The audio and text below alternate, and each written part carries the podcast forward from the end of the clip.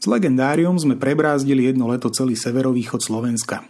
Jednou z našich zastávok bol aj kaštiel Fričovce, kde sme sa ubytovali. Dorka sa naň veľmi tešila, lebo chcela spať ako princezna. A Gregor zisťoval, ako to s tými urodzenými pánmi v tejto časti Slovenska bolo priamo u majiteľa hotela.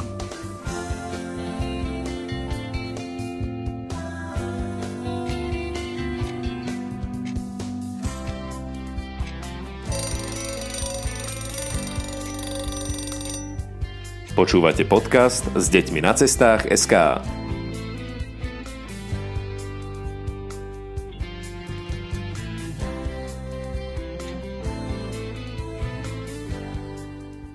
Kaštiel Fričovce eh, bol vybudovaný v rokoch 1627 až 1630 na požiadavky eh, grofa eh, Bertottiho podstate e, tento rod e, bol až do polovice 19.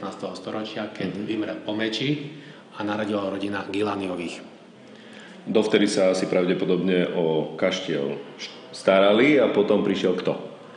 Uh, viac menej uh, vyženil to uh, Gilani, Dominik Gilani, ktorý uh, si zobral uh, dceru uh, grofa Bertottiho. Uh-huh. A bol tu dokedy? Do uh, druhej svetovej vojny pokiaľ vlastne o tento kaštiel neprišli. Po druhej svetovej vojne, po druhej svetovej vojne pripadol kaštiel komu? Štátu. Štát zrobil tú školu, e, poľnohospodárska škola, bola tu zhruba hm, ani 10 rokov, presťahovala sa do Sabinova. No a od toho času vlastne kaštiel už len chátral. Slúžil na rôzne účely pre družstvo, depozitár pre múzeum, ale viac menej e, nežil. 60., 70., 80., 90. roky nič, nič, a potom prišiel až rok... Rok 97, 1997, mm. keď som sa s manželkou rozhodol to kúpiť a mm. chceli sme túto pamiatku oživiť. No ale tak kúpiť taký kaštiel, zač- začať sa o to starať, tak to si vyžaduje nesmierne veľa aj peňazí, aj času, aj energie.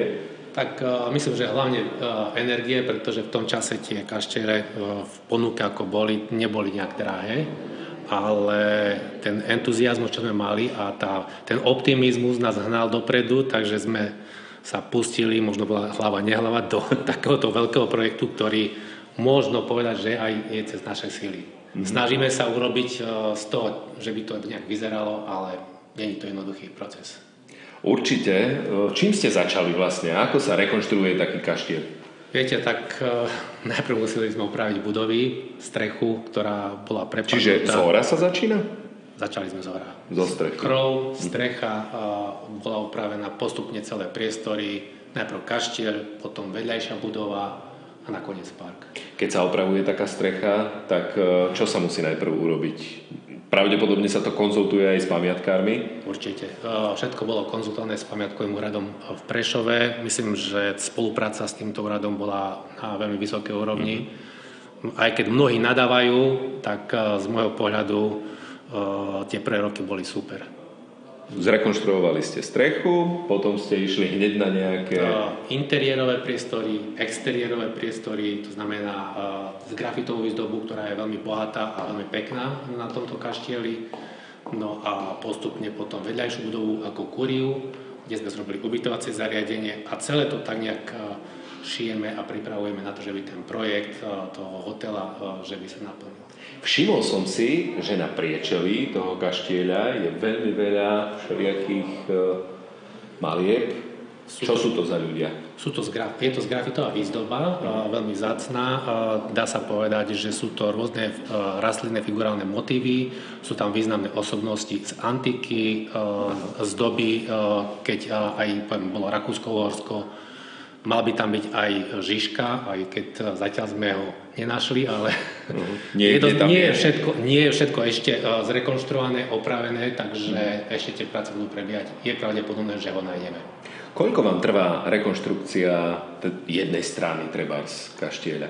Mm, nedá sa to povedať, že koľko trvá. Je to aj o peniazoch, uh-huh. o celom tom prístupe, ako k tomu uh, pristupujeme, ale 20 rokov to robíme, a nie sme na konci.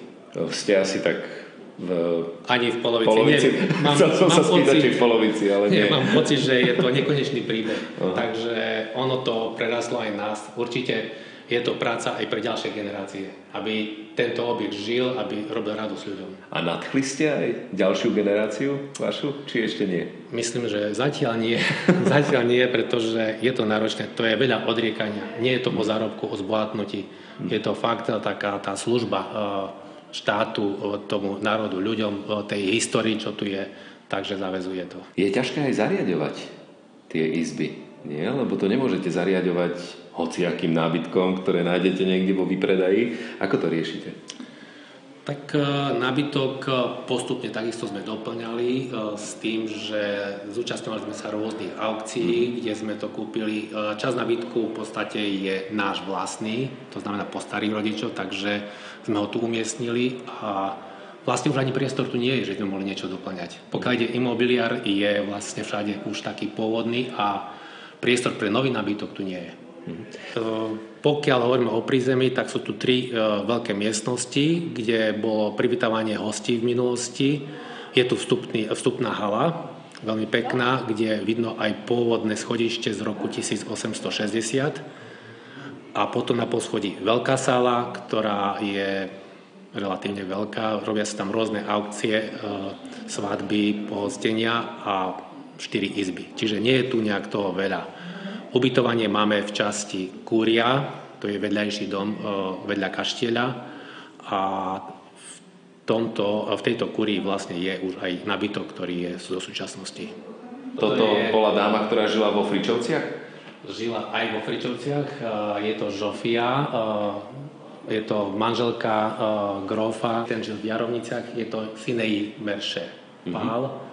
Významný maliar Uhorského dvora, jeho obrazy sú významné a sú vo Florencii, v Budapešti, takže ozaj e, vysoká trieda e, maliarského umenia. Tak e, on namaľal túto svoju manželku v, vo veku 27 rokov mm-hmm. a počase, keď sa viac venoval tomu umeniu, tak sa rozviedli a táto krásna dama si zobrala grofa Gilaniho. A dožila sa, dožila takmer sa stovky. Takmer stovky a žila v tomto kaštieli.